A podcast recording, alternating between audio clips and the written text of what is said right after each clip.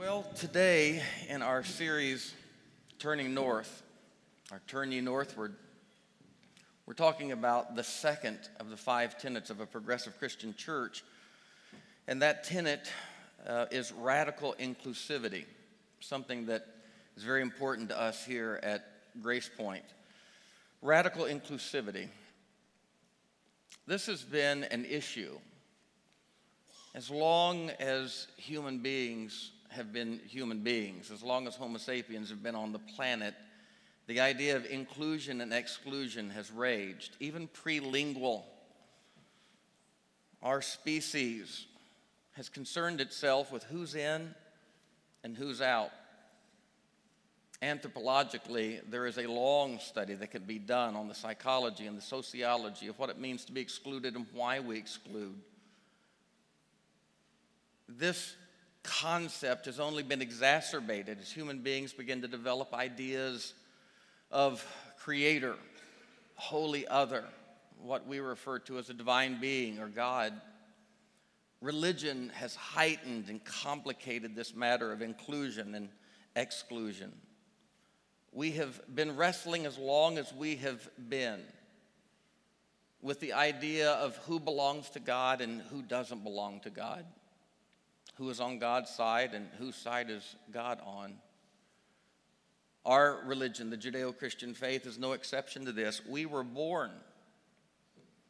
We were born out of a group of people, a group of people who heard a call, the Abrahamic call vested deep in the roots of our faith, a call to get up and get out of a little territory north of the Persian Gulf, a land called Ur of the Chaldees. The progenitor of our faith, Abraham, and his father, Terah, heard this call. God told them if they would get up and they would get out, he would take them to a country and he would show them a land. He told them that he would bless them in all of their goings. He told them that he would bless those that blessed them. And they said that they heard him say, I would curse those who curse you. He did say to them that all the nations of the earth would ultimately be blessed by them. This would be their calling. Their calling is that they would be blessed, that they might be a blessing. And yet, as that group of people developed their faith, developed their spiritual journey, developed this nation of sorts, they wrestled with this concept of blessing all the nations of the earth. They wrestled with this concept of being the people of God. What did it mean to them to be the people of God? Somewhere along the line, they began to understand that to be the people of God meant that there were people who were not the people of God. It was an assumption they made. That if we are the people of God, that means that there are people outside the bounds of that definition who are not the people of God. Those lines through the centuries thickened. Enemies of the people of Israel, enemies of the people of God, became not the people of God, even people of the devil, people of the enemy. Wars, strivings, subjugation, slavery, power struggles. This was our people's story from the earliest days. Who was in, who was out, whose side was God on? It doesn't take a very careful reading of the Hebrew scriptures to read this story, to see this story clearly. I've always struggled with those texts those texts that have God acting like the commander of ISIS, commanding his people to do genocides, pogroms on other groups of people. My friend Greg Boyd, a biblical scholar, also has always wrestled with those texts. Greg said now he looks at those texts and understands them to be literary crucifixions. Jesus said, The Hebrew scriptures are they which testify of me. Greg reminds us that Jesus showed us the face of God in the laying down of his life And in that crucifixion, Jesus, as all martyrs who die for causes, Jesus bore the sins of the people. Sins that he didn't commit, he bore. And Greg said that's exactly how the Hebrew scriptures depict Jesus, point to Jesus, because they show God bearing sins that God did not commit.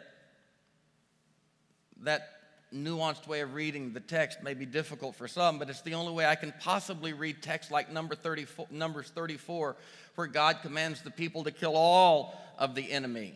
And when the people have pangs of conscience and can't kill all of the enemy, they come back and are excoriated by God, sent back to kill the women, the children, and the elderly, only to hear God back off of his initial command and say, You don't have to kill them all. You can reserve the little young girls who are virgins for yourself. How do we read text like that? How do we possibly understand that these are texts which testify of Jesus who pulled children into his lap and told us that no one should ever harm a child? This Jesus was the face of a God who would allow his children to enslave young virgin girls for their own use.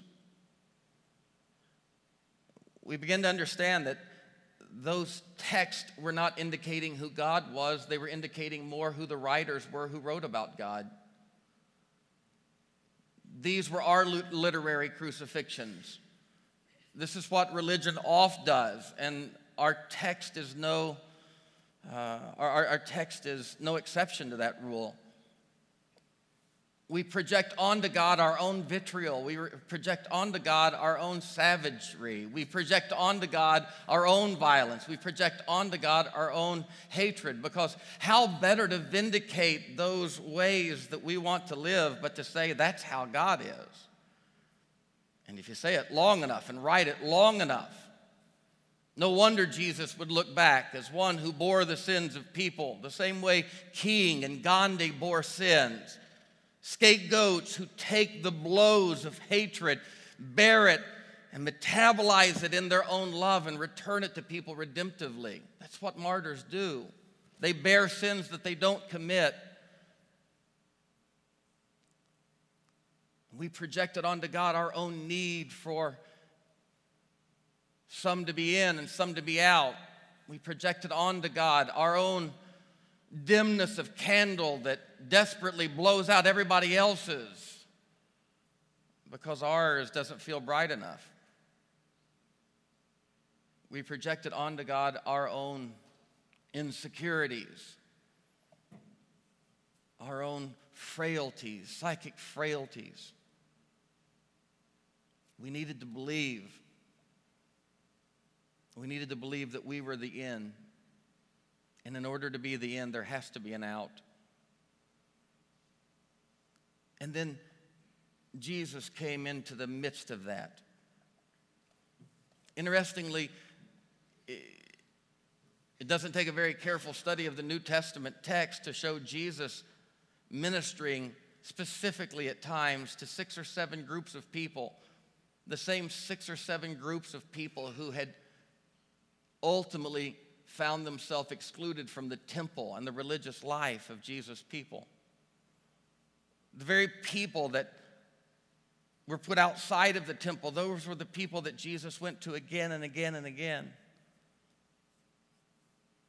Onto a mountain in Samaria, a, a, a piece of property between Galilee and Judea, between Jerusalem and the Sea of Galilee, an outpost of Judaism that Samaritan land was filled with a group of half breed Jewish people that had stayed home during the journeys to Mesopotamia, Babylon, Persia, Assyria, when the children of Israel had been taken out of their land in the fifth and sixth and seventh centuries before Jesus.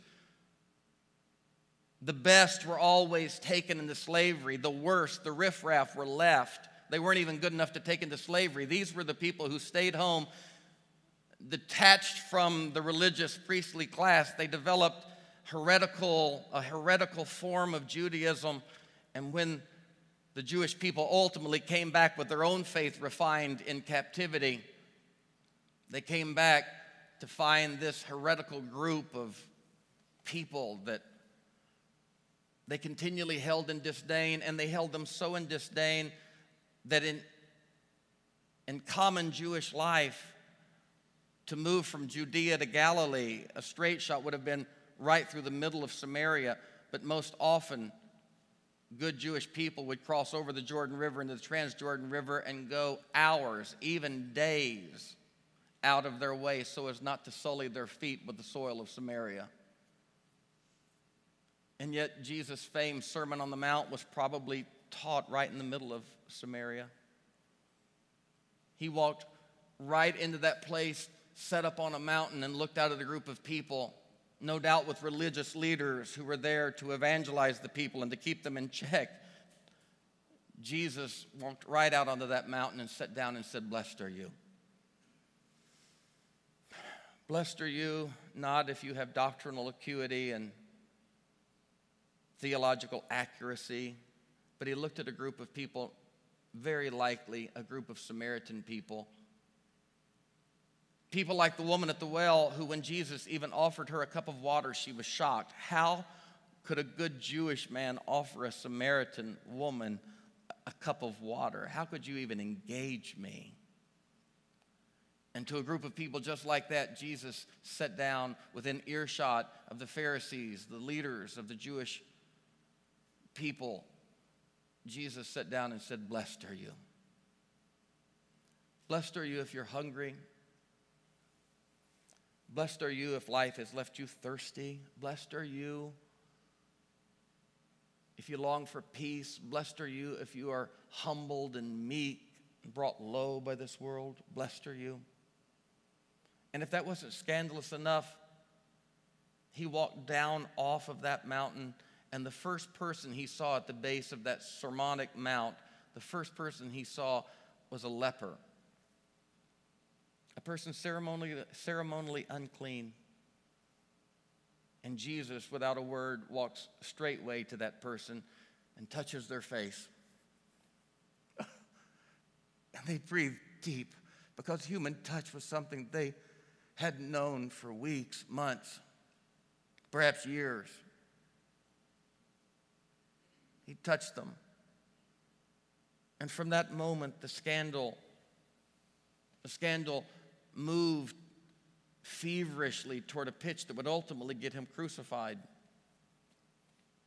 Always and ever, he was sitting down with riffraff and elevating, elevating those who were marginalized, tax collectors, those those Jewish sellouts who had sold their Jewish soul to align with the Roman government, to collect taxes for the Roman government, and even were given privilege by the Roman government to pad a little bit and line their own pockets. That most hated group. And Jesus was always about the business of going to them, walking up to trees and telling little tax collectors like Zacchaeus, Come down, salvation has come to your house today. And as they tried to award him the key to the city, Jesus went past it all straightway into the home of a hated man. One day, the scripture said Jesus was sitting down with a group of people who were notorious for their lives, who they were, whether it was a mafia or prostitutes or pimps or the drug dealer of their day, whoever these people were it was very clear they were, bottom of the, they were the bottom of the barrel, the bottom of the spiritual caste in Israel. And the scripture says that the religious leaders, assuming that Jesus was, you know, becoming a well-reputed rabbi, one of their own, they went to him even in the face of those people and, and made it very plain to him that he shouldn't be tainting himself with this kind of proximity to this kind of people. And Jesus, right there with the people, looked at the Pharisees, the religious leaders, and said, Would you mind if I told you a story or three? And as the tax collectors and the sinners sat near him, perhaps embarrassed, perhaps blushing at this public rebuke that they had endured, Jesus told a story to these religious leaders. The first story was he said there was a woman who had 10 coins and she lost one of them. And knowing that the nine coins were safe, she put them away and she worked all day long sweeping the corners of her house until she found that coin. And oh, the celebration of that lost coin being found. Jesus said there was a shepherd who had a hundred sheep, and one night after a long, stormy, really disastrous night for a shepherd and the sheep, he finally got them back to the barn, and, and as he got them in the barn, he counted. Now, remember, sitting there are a group of people who were enjoying dinner with Jesus only to have this elite caste come up and humiliate them by saying to Jesus, Hey, you belong with us, you don't belong with these people. Speaking of them in the third person, these excluded, bad people who are obviously not the people of God. And Jesus continues with the story and the hearing of both of these groups, and he says, When the shepherd secured all of his sheep, he, he began counting. And as is the heart of a good shepherd, 99% was not satisfactory. He counted 99, counted again. Maybe he made a mistake. And two or three counts in, he realized 99 are here. And I've lost one. And he left the 99 warm in the fold, and he went out and he began looking. And he looked and he looked and he looked until he found that one lost sheep. Oh, how he rejoiced. Only then could he sleep when 100% were secure. And he said, a third story there was a man who had two sons. And the younger of those two sons never really understood home, never really understood his relationship with his father. He was the father's child, the father loved him sore, but he never understood that. And one day, terribly misunderstanding who he was and whom, whose he was, he went to his father and said, Please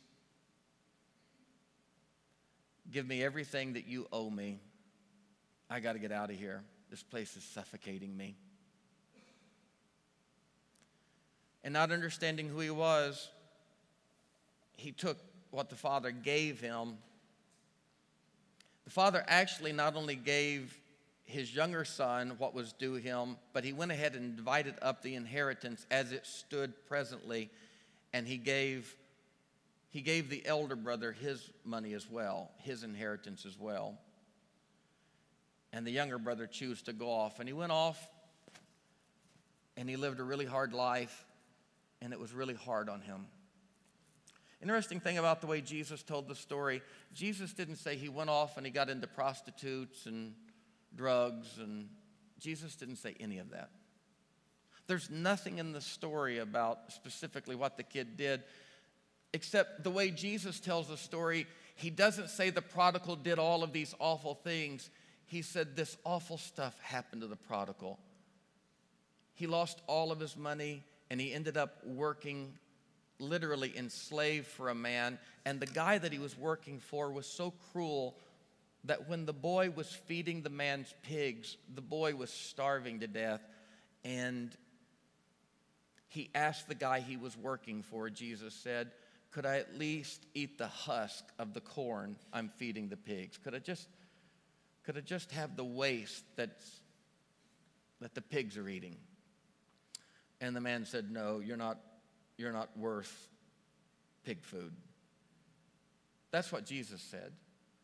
It's interesting, we never tell the story of the prodigal that way. We always talk about all the sinful stuff that the prodigal did. That's not what Jesus said.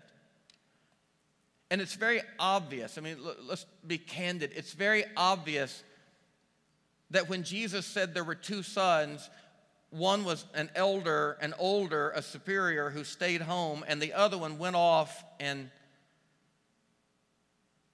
and really lost his way and lost his life. You got to know that the Pharisees put the story together and they knew who they were in the story, and they knew that the prostitutes and the pimps who were sitting there, the low lives who were sitting there with Jesus, they knew who they were. They knew they were the ones who had ended up a long, long way from home. And Jesus said that younger boy one day wanted to come home, and he came home. And just like the woman who found the coin, and just like the man who found the sheep, of course, the father was happy and he threw a party because that's what grace does. Grace forgets everything and just throws a party.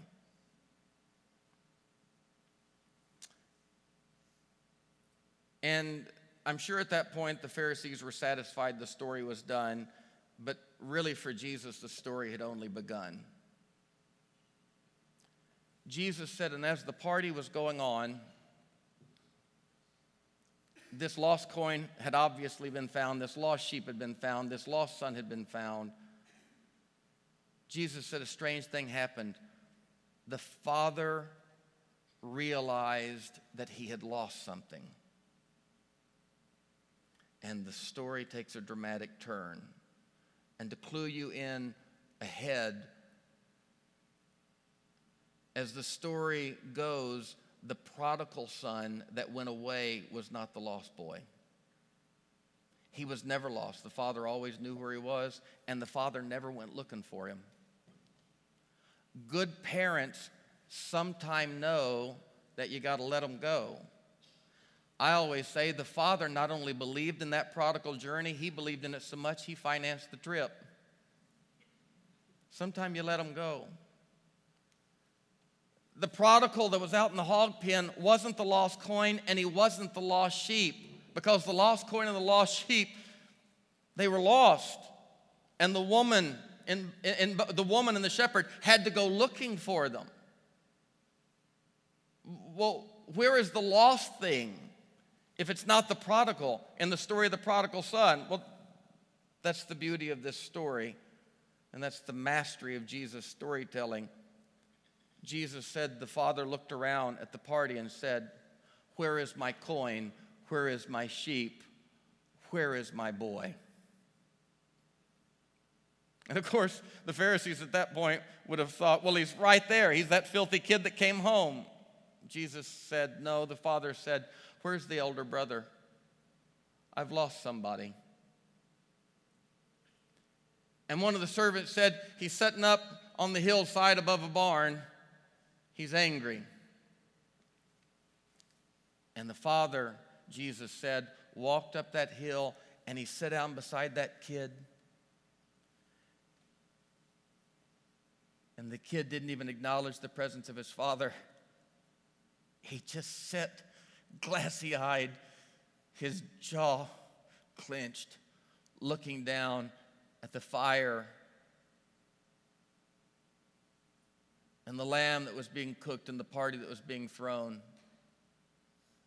And the father says to that older brother, the one who never went off, never lived the debauched life,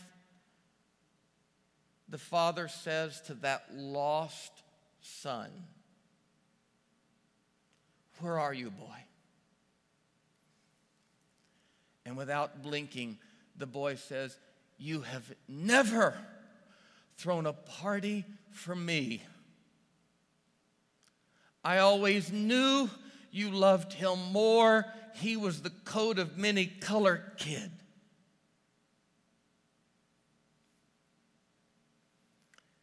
And Jesus gets to the heart of the Pharisee and the heart of the spirit of exclusion and the heart of where condescension comes from. Jesus gets to the very heart of it. Jesus is telling those hard cast exclusionary Pharisees, I know why you act this way. I know why you have to blow other people's candles out. I know why you have to exclude people. It's because you yourself have never felt the powerful grace of true inclusion. And Jesus said that father went looking for the true lost child, for the true lost child was the one who was lost in the temple, the one who was lost in the church, the one who never went away, the one who stayed home and yet was the most lost. The prodigal wasn't the most lost because he woke up in a hog pen and said, I have a father somewhere who loves me. And the elder never knew that. After all I've done, staying clean and staying home, you have never thrown me a party. And Jesus preaches the gospel that day to the lost children who had never heard it and had never received it. It wasn't the tax collectors and the prostitutes. They were happy to be with Jesus. They understood the heart of inclusion. The Bible says that Jesus was a friend of sinners not a friend to sinners. Of course, he was a friend to sinners. He was a friend of sinners. That means when the sinners were talking, they talked about their friend, Jesus. The amazing thing wasn't that Jesus was comfortable with sinners, the amazing thing was sinners were comfortable with Jesus. There's somebody who knows how to do religion and spirituality. Somebody that makes no one feel uncomfortable. And Jesus now shares the gospel with the Pharisees because they were the ones who needed it most desperately. And Jesus looked at them now, away from the tax collectors and the prostitute. Jesus looked at them, and now his eyes must have been glistening as he looked at them and said, and the father looked at that elder brother and said, Son, son, everything I've ever had has been yours. And your whole life, you have lived here beneath the privilege of your belovedness. I now understand. You never knew my love. Jesus told the Pharisees a story of lost things. And that day he told them they were the ones who were most lost. And it's that sense of lostness, that sense of the dimly lit candle in my own soul that thrust me powerfully into this process of blowing out other people's candles, making sure other people's lives are diminished, making sure that my own bullied soul is not the most bullied, but making sure that there are others lower than me. Jesus told another story to religious leaders because his heart was always consumed with this matter, not just of exclusion and inclusion, but where does it come from? What are the roots in the soul of a human being that make them do this to another person? Why do people bomb homes, not caring if there are children inside? How how do we so diminish and conspire in the diminishment of other people? Why, Jesus said, do we do this to one another? Jesus said to this group of religious leaders one day, perhaps the same group of people, he said, There was a man that owed a small debt to the king and he could not get it paid. From his serf proletariat life, he just was so far down that he could not make his payment, his kingdom payment to the king. And he went before the king, and the king told him, I'm going to throw you in jail, and you're never going to get out. And the man with a wife and kids fell down on his knees and said, Please, please, please. I can't pay, please. For my kids, for my family, please give me mercy. And the king had a pang of conscience and he looked at the man, Roy, and he said, Done. You're forgiven. The few hundred dollars you owe, it's done. And Jesus said, Would you believe that that guy got up and he went out? And he found somebody who owed him money.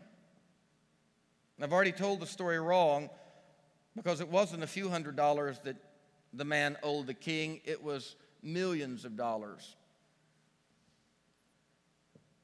incapable of paying the millions of dollars, relieved of the debt now, he went out and Jesus said, you, you won't believe this, but this guy who had just been forgiven this million dollar debt, he went out and he found a guy who owed him $18 and he put his foot on the neck of that man, grabbed him by the collar, and said, You're going to pay me.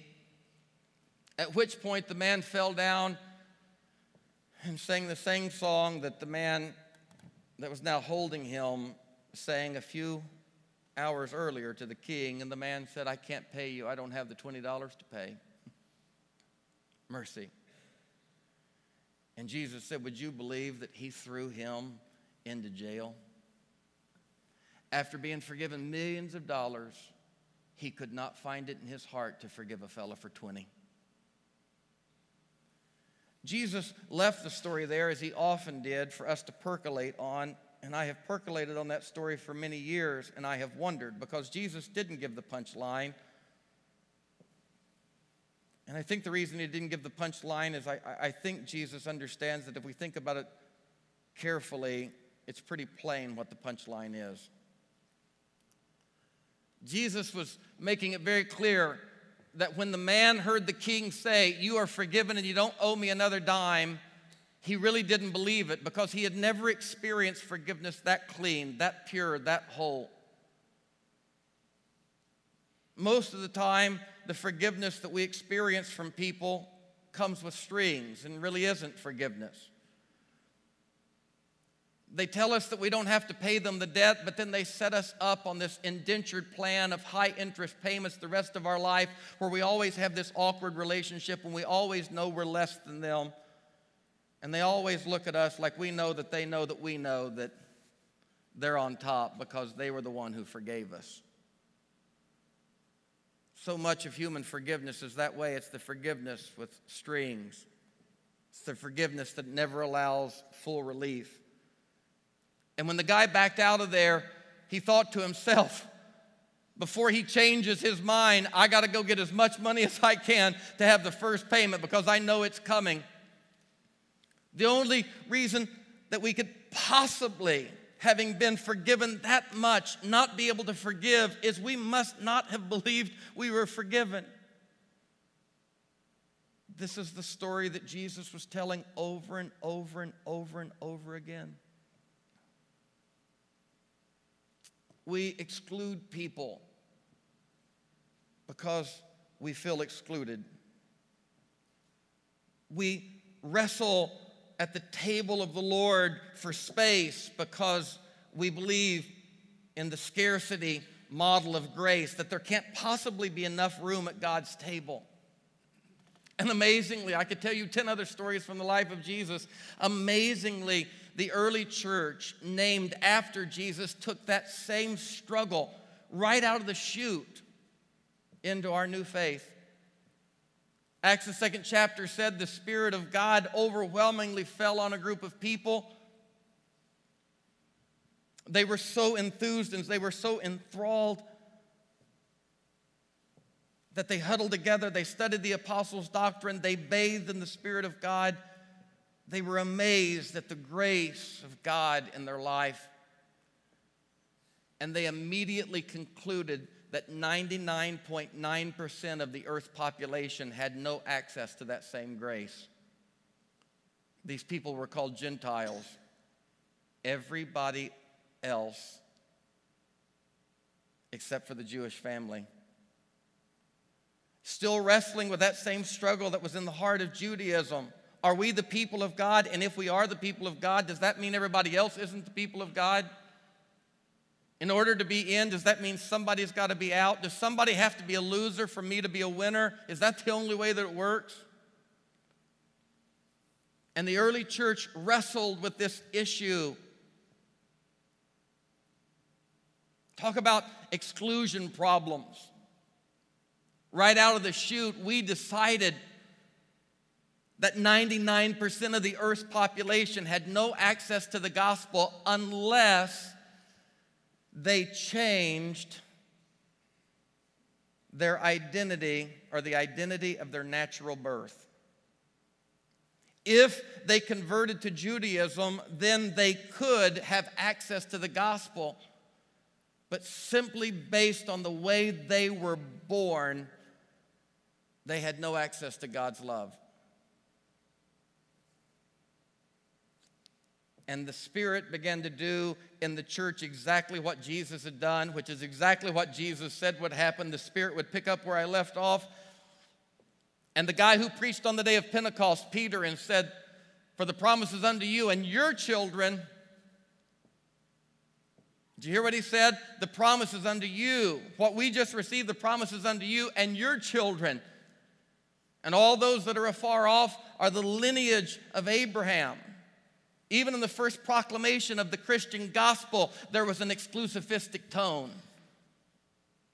I can't tell you how many times I have positively quoted for the promises unto you and your children and missed what he was saying. This is just for our family just for people in our group who have our bloodline. And the guy who preached that a few months later is on a rooftop and he's asleep, and God gives him a vision of a sheet lowered down from heaven. And in that sheet is all manner of unclean animals animals that are not kosher, animals that are unclean. And as he peers over into that sheet in his vision and is appalled at these unclean animals, God says, Kill them and eat them. Kill them and eat them. And Peter says to God, I can't because they're unclean. I would love to hear the full detail of that conversation. I can't because they're unclean. And God says, How do you know that? And Peter says, Because Scripture said. Can you imagine? He's quoting the Bible to God. Three times that happens. Three times Peter stands up to God and says, You need to read your Bible because it plainly says. Don't you love it when people says the Bible's plain? Peter says to God, The Bible's plain. And God said, I want to tell you why I did that. I did that because there's a Gentile house not far from here, and this guy loves God so much that his prayers have built a memorial. I would like for you to go share the gospel. And Peter said, I can't share the gospel. Why? Because those people are intrinsically incapable of hearing the gospel just based on their natural birth. And God says, try it. And as Peter preached the gospel, the Holy Spirit fell from heaven. The Spirit of God fell from heaven.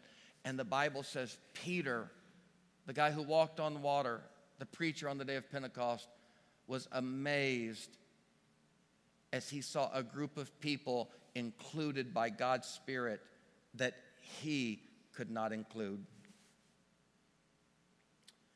And Peter looked around. This is an astonishing text. Peter looked around and he said, If God has done this for them, can we forbid them baptism any longer? When Peter walked into that house, he looked at a group of people. And if that group of people would have said, We believe, we are followers like you, would you baptize us? Peter would have said, No, I will not dirty our baptismal tank with your soul. But now they were baptized in the Spirit, and Peter said, How do we forbid our baptism to those God has baptized? And I'll close there, but there's so much more in this story to tell of how God had to continue to work in the life of the church to get the church's heart to open to recognize that the gospel, the good news of God's love, is for absolutely everybody. I do not believe in the first 2,000 years of the Christian church we have satisfactorily followed that trajectory all the way through. I think the mad, precipitous slope of those early days the inclusion that God was projecting through His Spirit, I, I think we very soon, in the early days of the church, tapered that spirit of inclusion off. We tapered it down. We narrowed our borders. We pulled in. And we did not follow that completely through. This church, as we go to the Lord's Supper now, and our brothers and sisters who are going to tender that for you, if you guys would go to your places, we're going to receive the Lord's Supper by intention, and we're going to come forward and receive it together, stand in line and look at one another and be with one another. This church is exploring the heart of God on this matter of who is in and who is out. And it is dawning on us as we live together and as we explore this together and as we pursue the heart of God on this matter, it is dawning on us more and more and more that with God there is no such thing as out. There never has been.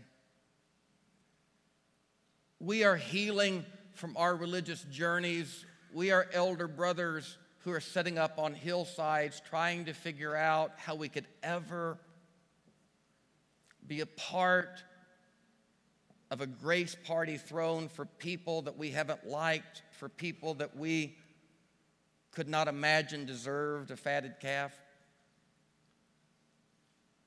And most of us, as we are wrestling through these, these matters of how to forgive and how to embrace and how to open up our borders and to allow other people in, how to look at little boys in Aleppo and realize that it's not because he's under the age of accountability that he is my brother, but he is my brother, and so is his father and mother. We are, the Christian church is in a pivotal place these days. We are in a precarious place these days. We are not prodigals who have awakened in hog pens and wanted to come home. The Christian church these days is the lost elder brother sitting up on a hillside wrestling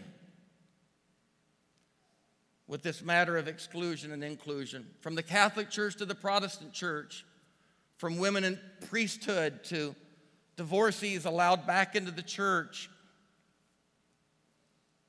The LGBT inclusion is just a tip of the iceberg. And while we're trying to move on from that because we don't want to continue to exploit and patronize, brothers and sisters, we have only begun to fight on these matters. We have only begun.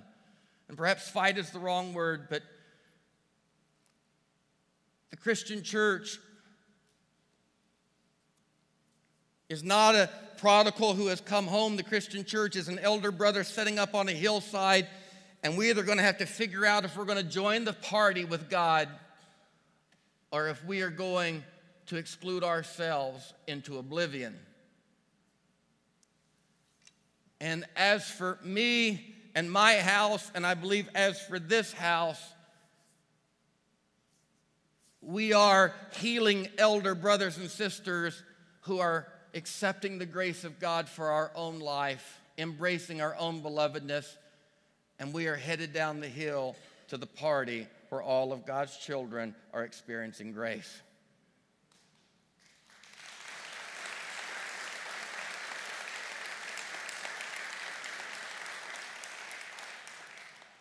And that's why a year ago we allowed a scholar, an Islamic scholar, to stand in this pulpit and appeal for peace and apologize for extremes and beg us to see her and her people differently.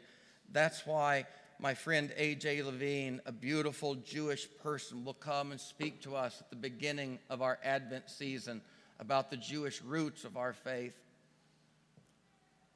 We are exploring the heart of God, and I believe we're on the right track. Can you say amen? We open our hearts, sweet Spirit of God, remembering remembering that the only text we have in the epistles about the Lord's Supper is a text written to the church at Corinth. And the Apostle Paul explaining to them that they were taking the Lord's Supper all wrong because they were mistreating the poor and the marginalized in the church. Somehow, in the Lord's Supper and the love feast, the rich were getting drunk and were being gluttonous, while the poor in the church did not have enough to eat. And the Apostle Paul explained to the church that they might as well shut their doors and go home because they're worse off after they come to church than they were before. It's the only text we have, sweet Christ, about the Lord's Supper.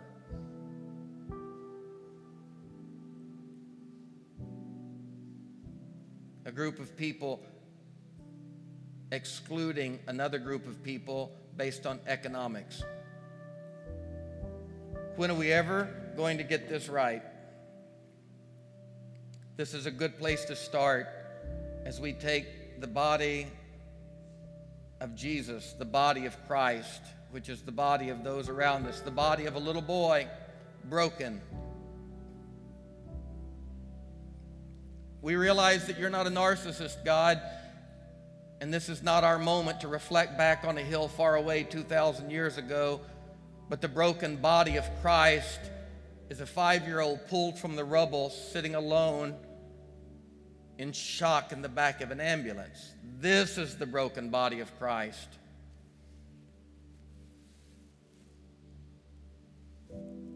It is in that spirit of full inclusion that we take your body today in bread until we are all one until the beloved community comes full. Thank you for a spirit of radical inclusivity. Continue to heal our elder brother and sister hearts until we know how forgiven we are and that the kingdom has always been ours. We pray all of this now in Christ's name. In the early days of the Christian church, there were some that broke away from our faith because they believed eating the body and drinking the blood was this strange form of religious cannibalism or vampirism. We were vampires and cannibals.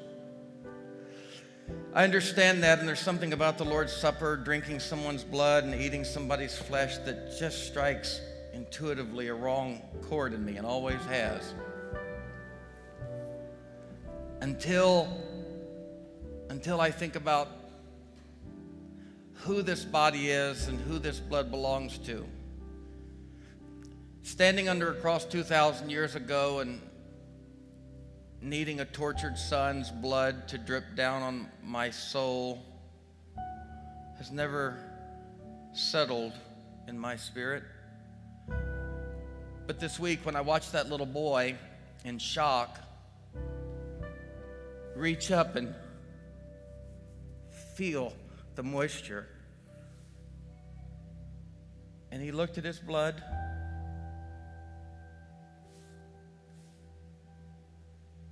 This is blood that I can drink. Not physically, of course. How macabre is that? But this is blood. The blood of 4,800 children in Aleppo alone who have died. This is blood these are the broken bodies of Christ.